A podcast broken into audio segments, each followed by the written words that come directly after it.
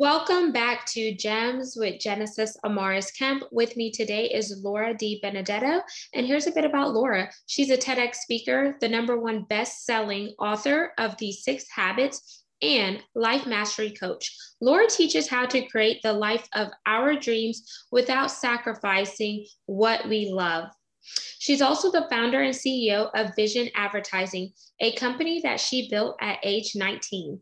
And she has helped hundreds of entrepreneurs build and grow profitable enterprises entirely on their terms. And today, her and I are going to unpack how to be truly wealthy. So, without further ado, welcome, Laura. Thank you. I'm excited to spend time with you again. so, let's really unpack how are we how can we truly be wealthy? Because wealth to some people may be like, oh, I'm securing the bag, I have all the money, I have the big house, the nice car. When in actuality, they may be poor and broken inside because they have all the bells and whistles, but something internally is not right. So they're exhibiting that anger, that pain, and frustration onto others because they're not feel really happy with themselves. They're happy at what their money could buy, but they truly don't love who they are. Absolutely. It's tragic. Been there, done that, got the t shirt and keychain. So the thing with wealth is if you think about it, we talk about money, right? The stuff, exactly as you said. But that stuff can't come with us when we die. You might be able to will it to those left behind, but the end of the day, like you, you know, your real human wealth is the time you have. That's it, right?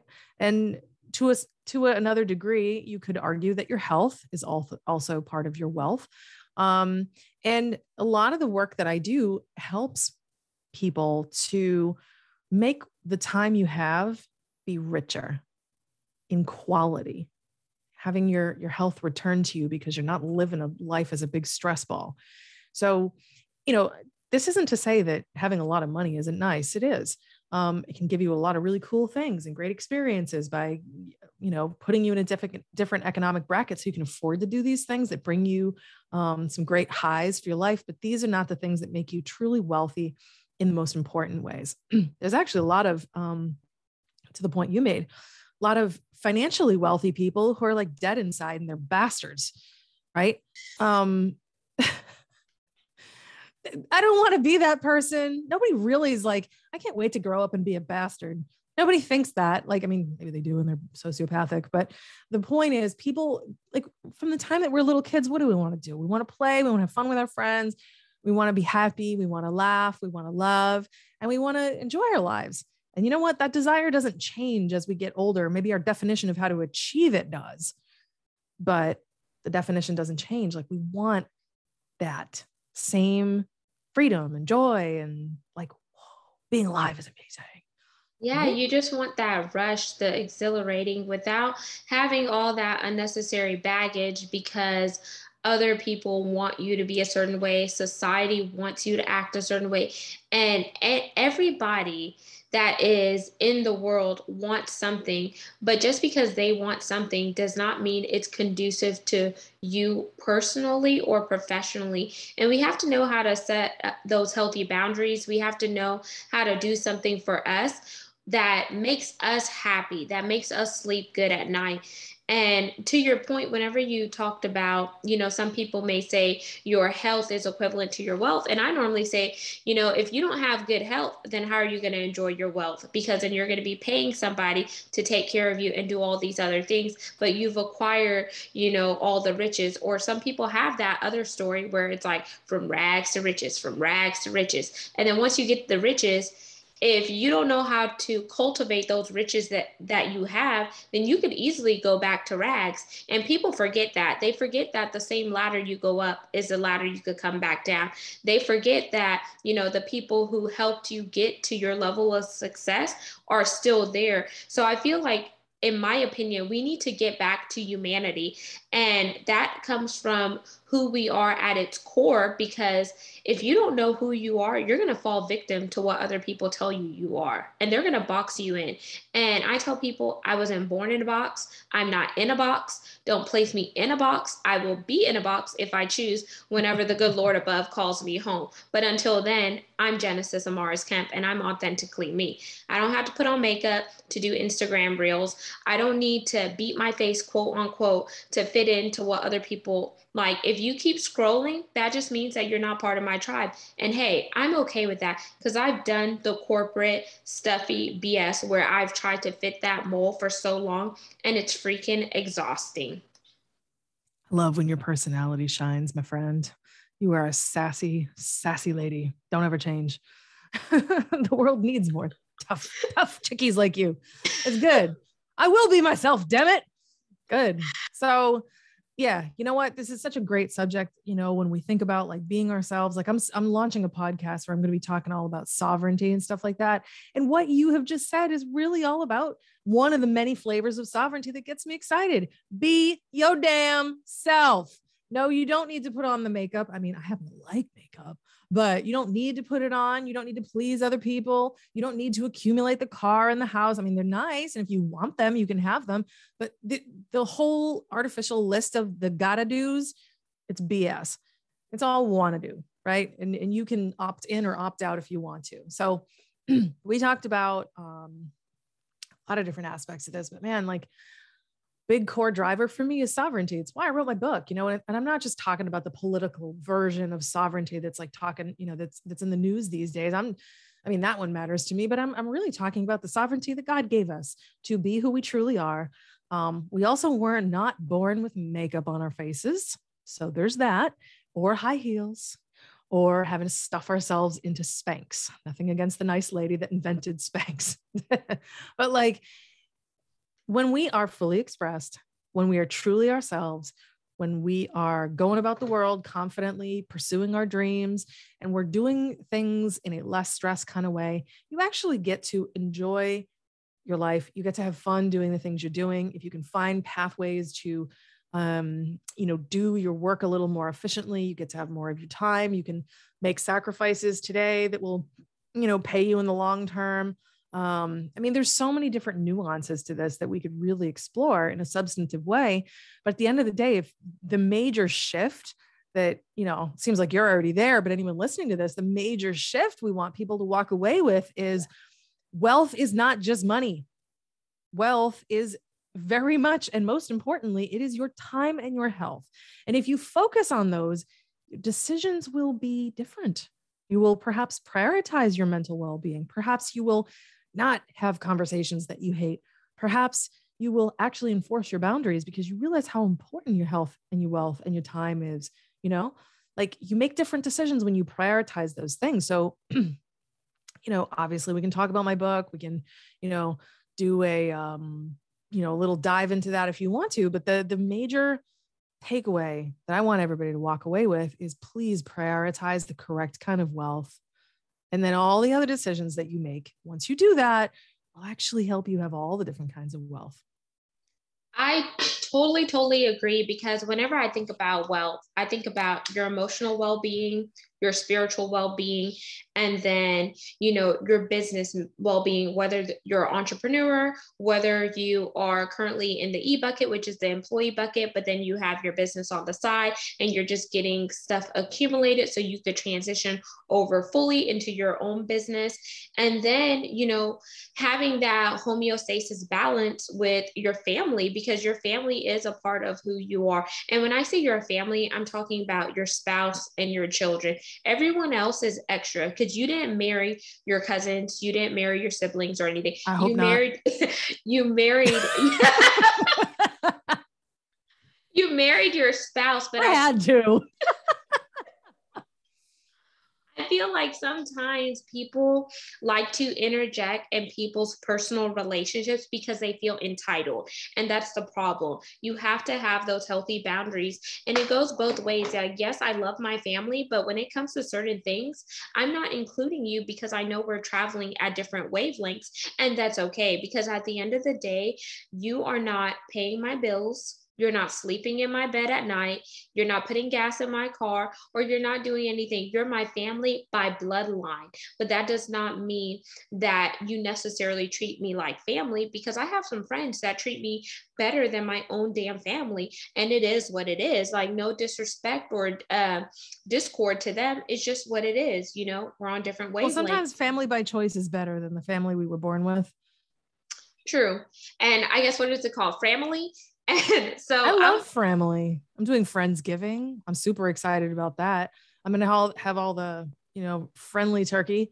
It's going to be great. My, my parents are still in Massachusetts. I'm in Florida. And it's like, well, I will take a photo of my dinner and send it to you. Therefore, we will be eating together.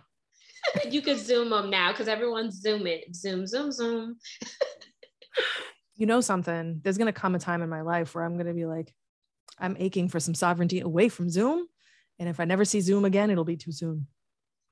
oh, you gotta love Laura, y'all. She is just real. This is our second podcast doing uh, together now, and we've uncovered a lot of stuff behind the scenes. And you'll get to see us raw when we do an Instagram live. But you know, Laura, whatever we talked about boundaries, I picked up this book because it happens to be next to me. Boundaries. Okay. Have you ever read this book? No but it's got a fantastic title.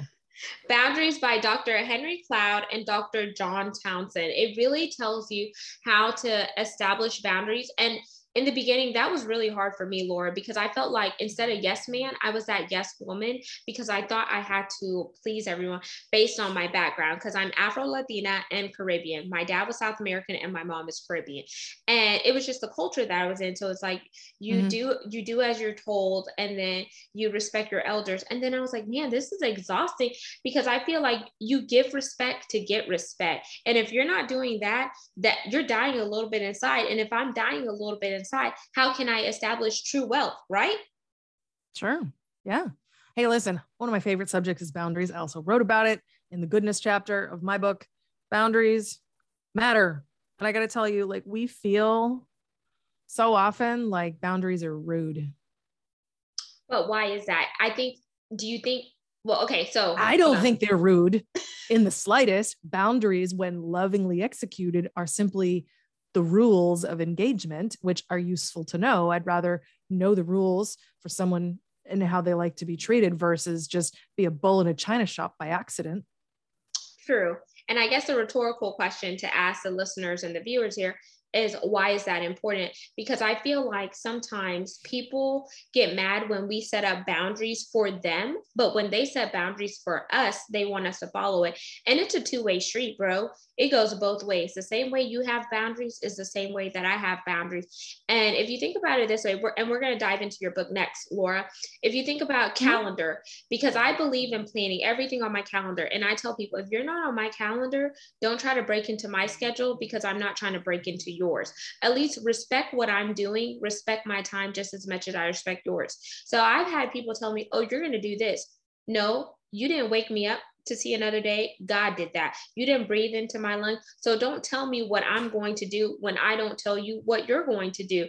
If I have time and I choose to do it, then that's on me. But if not, then that's okay. And and i don't need to feel bad. But what you are doing is trying to project your guilt onto me because you want me to feel bad. So i and you get to decline. Yeah. So i can, like that that sounds like a you problem. Yes but you like, can work that out with love. Go with god. Bye. Um have fun. it's just like oh like they just don't understand that sometimes. You and know then, my favorite line? What? Feel free to steal it. Wow I love how open you are about your mental illness. I'm just kidding. I've never actually used that. That's really rude. I want to though. Sometimes I'm like, damn, homie, stay oh, in your lane.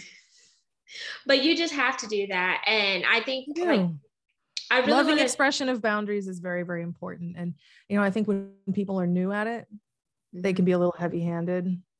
If they feel like very defensive, they can be very heavy handed, but like a very loving way to express boundaries. And I literally, you have to reinforce your boundaries like every day, especially with the people you love. It's yeah. sometimes it's like, I really hear you. And I know that you're really upset about this right now. I can't have an excitable conversation, but I can totally have a calm one. Do you, do you need a few minutes? I, am happy to circle back in a few minutes. Um, you know, I've, I've used that, you know, sometimes like, even if like your child or whatever is just having like a moment or a meltdown, it's like, okay, you get to have your feelings totally legit. It's cool. I know you're upset. I don't blame you. Probably be upset too. Tell you what, this is stressing me out. I'm going to take a half an hour you can go have an ice cream or whatever you got to do, calm down, and then you can tell me how you feel calmly, and I will listen calmly in like a half an hour. Is that okay? The yeah. So either take five, like the candy, or take mm. 30 minutes and you can watch a TV show and come back once everyone has reevaluated. or if you're really angry, take longer than a half an hour. It all depends. But like, you know, I mean, it could even be just like, you know, I, I really don't care for the way you're speaking to me right now. I don't think, you know, I, I find that like sometimes people be like really heavy handed with their execution of like stating their boundaries. You really don't have to be. I'm not an apologist by a long shot. Um, but I do recognize that boundaries are very uncomfortable for other people to receive or to be um, told about. So I try to soften the blow. So, like, if someone is speaking to me in a way that I find is really uncomfortable, you know, I, I'm not going to take their dignity and like run it over with my car. Just be like, you know, you probably don't realize it, but the way you're speaking to me is actually coming across disrespectfully, and it's it's kind of upsetting. So, is there any chance we could change the tone? It's a nice way to express it instead of being like, hey, you're you're really rude. I don't like the way you're speaking to me. You could do that. you could. I've done that too. Doesn't work as well. you know, seriously, you get you get further with honey than you do vinegar. So, but you know what nice. I think too, uh, Laura. I think it depends um, who you're talking to because me coming from a male dominated field when I was in oil and gas, like if you say something to that man, but you're a strong woman, then you get labeled as aggressive or the quote unquote so? B word. And I'm like, I'm talking to you just like you were talking to me. So I don't understand what the problem But that's is. a them problem. That's a cultural problem. You can't fix that. It doesn't mean that you still don't conduct yourself the way you need to conduct yourself. And I'm sorry, but if the weak ass man that you're hanging around with cannot handle you being assertive, he doesn't deserve you. Period.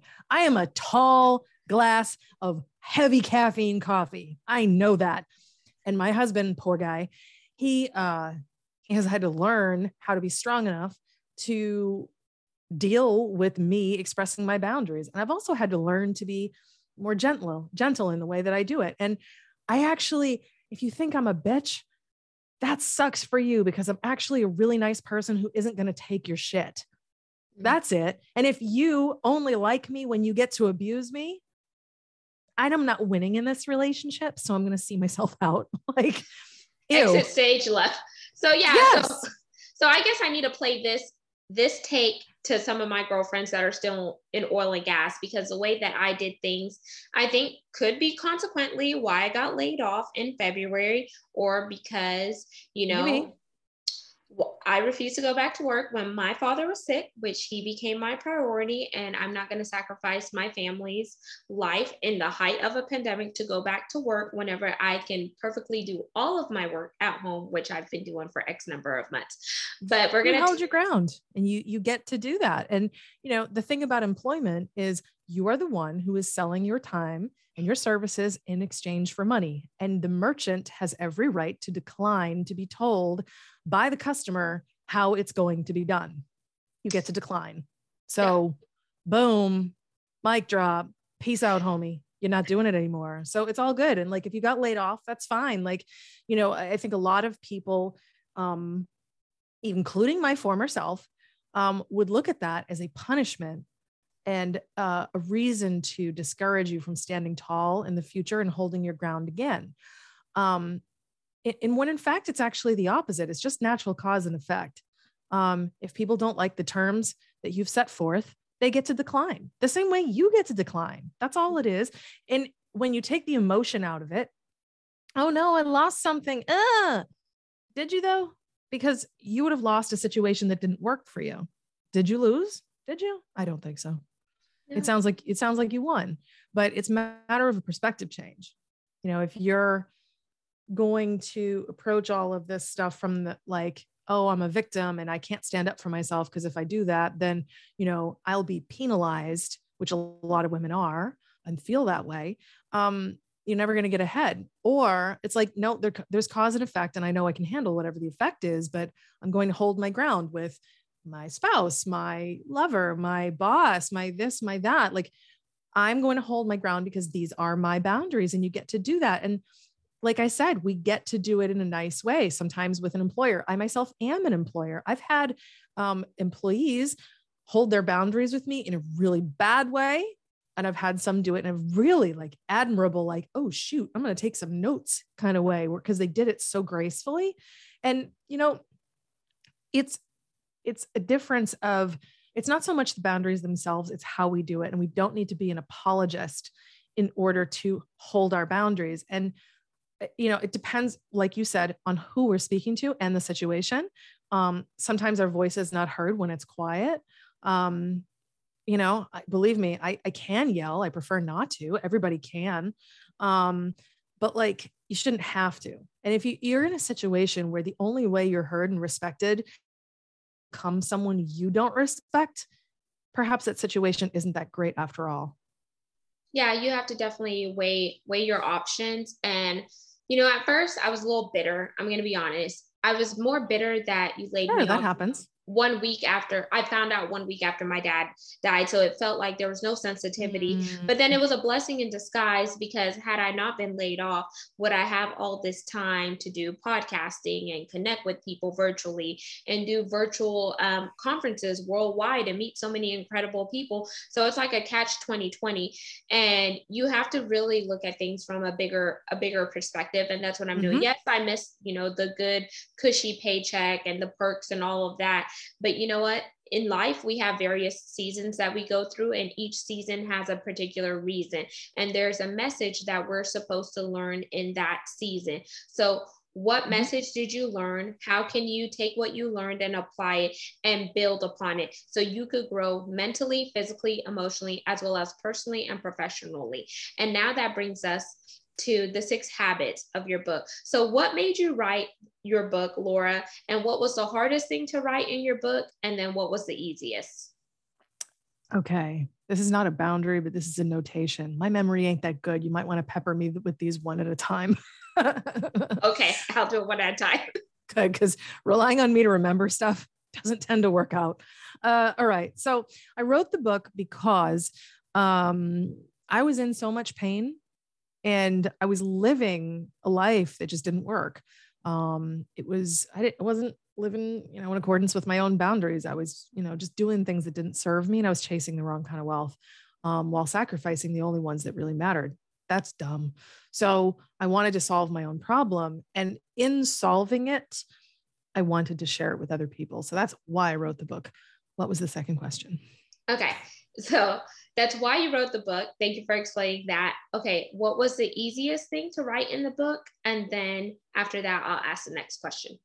Okay, the easiest thing to write uh, was just like digging out stories from my past and like anecdotal evidence that like proved my points. Um, you know, it wasn't any particular chapter. In fact, um, some of the stories themselves were kind of painful, but I lived through them. So I'm the subject matter expert. So it's not like I, I had something to research. It's like, no, I'm digging through the, the file cabinets in my head. Like I know what happened. I was there. So it was fairly easy to write about it. Um, but uh, yeah, I mean, writing about um, sometimes why they hurt or why the story in particular needed to be used. That actually i think it called on a level of bravery that i wasn't anticipating that i would need in writing the book. Um, you know because when you put yourself out there and you share very deeply personal or vulnerable stories that hurts but you know the pain was necessary and i did that on a solo episode because had you not experienced the pain you wouldn't have you know the strength and the resilience to talk about it and to help other people who may be going through uh, the pain similar to you it may not Absolutely. be identical but it may be in parallel now i want you to talk about the hardest thing think about when you wrote the book what was the most painful story that you had to dig up in your brain to put into that book because you knew it was powerful, but you also knew what was attached to that painful moment?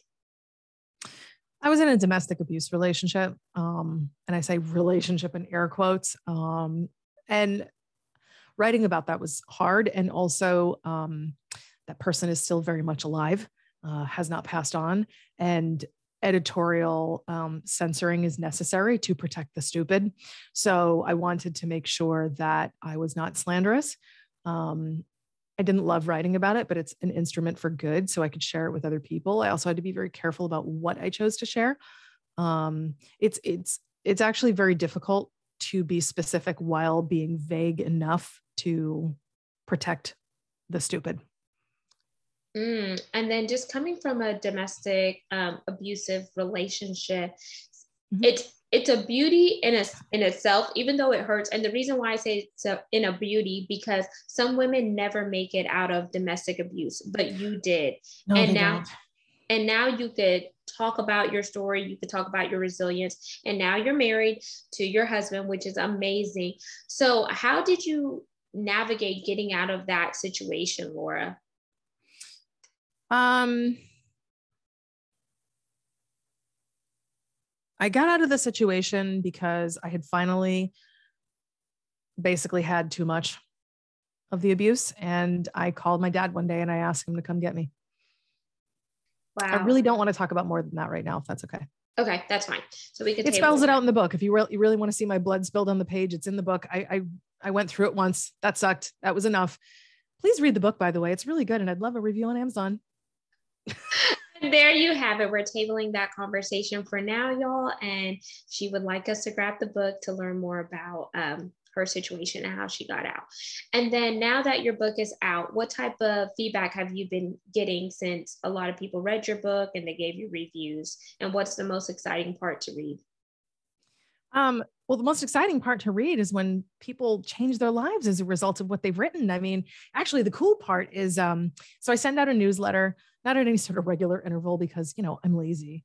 Um, but I send it out and I always encourage my readers to reply. And I do get replies. Those are like my favorite thing ever. Oh, I read the book. I love it. And, you know, sometimes I'll get questions. And my favorite thing though is actually getting emails.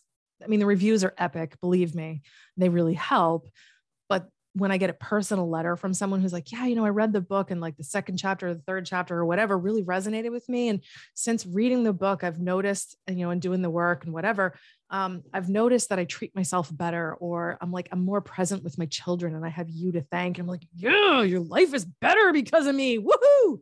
Like that's really cool. But like the feedback for the book has been, um, I would say it's been very, very positive. Um, it's got five stars. Um, like the little emoji um, uh, icon or whatever on um, uh, Amazon, but I think it's like 4.8, which is really amazing for me. Like it hasn't gotten five stars across the board. Like someone else um, read the book and I think they didn't appreciate my writing style. That's fine. She's a writer herself. And she's like, oh, she talks about herself. I'm like, well, I mean, I've been through some things. I mean, I am the subject matter expert on all these things. Why not? You know, it adds, adds you know, adds some humanity. And you know, I, I think, but largely the the feedback has been fairly consistent. It's that a um, it's a pragmatic book written in a very realistic, approachable way where it's not very fluffy, it's not pretentious, it's not like filled with a lot of like abstract concepts. It's like filled with like actual instructions. Do this thing in this order, blah, blah, blah. And, you know, I think that just the average human, which I consider myself to be, um, will often appreciate a very straightforward, um, pragmatic approach to things. And, and that's been pretty much the overwhelming response is that A, it works.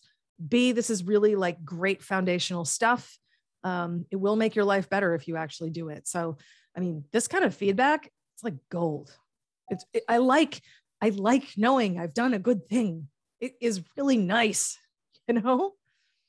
And that's amazing that you're making an imprint. And while you're making an imprint, that's driving an impact. And you're actually seeing people in the world change because you were bold, you were brave, and you were courageous to own your truths and put it in a book. And as we wind down, Laura, I want you to leave us with one or two gems to solidify our segment today on how to be truly wealthy. Sure. All right. So here's a few gems for you. Um, one, uh, ask yourself, and, and by the way, this is a hard exercise, hard. Grab a piece of paper and ask yourself, what are my priorities? And write them down. Now, revisit that list a week later. See if you missed anything. See if something on there is perhaps a bit shallow and it's actually not that important to you after all. What's really important to you? And sometimes it's a feeling, sometimes it's a person, sometimes it's a thing um, or a situation, but what are your priorities? When you figure out your priorities, you've got your list, then order it. Seriously, figure it out. What is your number one priority, your number two priority, blah, blah, blah, blah. Some people will have God first, some people will have marriage first, blah, blah, blah. It is your list. I am not judging you. I am not God. So I'm not going to tell you it needs to be God first. Maybe it is for you. Maybe God doesn't make the list. I don't know. This is your turn on this planet, not mine. Like figure out your list and figure out your priorities. That's one little gem for you. Another one is to listen to your body. When your body is doing some funky stuff, like perhaps you've got diarrhea every day or you've got redness around your eyes. I know I just said diarrhea on a podcast. We're all adults here, we can handle it, but everybody goes poop, okay? They even wrote a book about it. But like if your body's doing some funky stuff intestinally, you've got redness around your eyes like I get when I'm like really really like um, you know, inflamed or your skin is doing some weird stuff or you're just tired throughout the day. Like humans were not built to require coffee. Like if you are, you know, if you find that your body is not functioning functioning optimally, look at it. Just because it's common for you does not make it normal, right? And your body could be saying to you, "Yo, your stress level is through the roof," or you are actually incredibly um soul bankrupt. You know, you're not soul wealthy, you're soul bankrupt. So listen to your body. I mean, listen, your stress, stress and whatever, and feeling sad can make your skin change. It can make your hair fall out. It literally can give you diarrhea because it'll cause intestinal problems. Like these things can happen. Pay attention. And if you don't, you're going to suffer the consequences until you are forced to pay attention. Exactly. Mic drop on that one because stress is the number one killer, apparently. And Laura, go ahead and tell the listeners and viewers once again who you are, how they could connect with you on social media, and your CTA call to action. Well, the call to action is read the damn book. It's going to make your life better. you know, if, if you really like a good pragmatic approach, if you love self help books, if you want something that's actually going to be the best book that you've ever had that will be a reference for the rest of your life, that will make it exponentially better by challenging you and giving you a great insight into you. Read the book. Go. The website is the, the www.the6habits.com, the S-I-X habits.com. It's also on Amazon. It's also on Audible. Jeff Bezos has enough money. If you buy it direct from the independent author, I make 50 extra cents. Ooh. Woo! And all of Laura's contact information will be in the show notes. And just to summarize, I definitely want to encourage you to really be your authentic self. Stop living in the shadows of other people. You weren't made to be a carbon copy, but you were uniquely created and you are a masterpiece. And that's a part of you being truly wealthy whenever you know who you are and whose you are. So make sure you subscribe to this platform, you share it with a family member and a friend, and check out Laura's book, The Six Habits. And until we chat next time, peace, love, and lots of blessings. Signing out, Genesis Amaris Kemp and Laura Di Benedetto.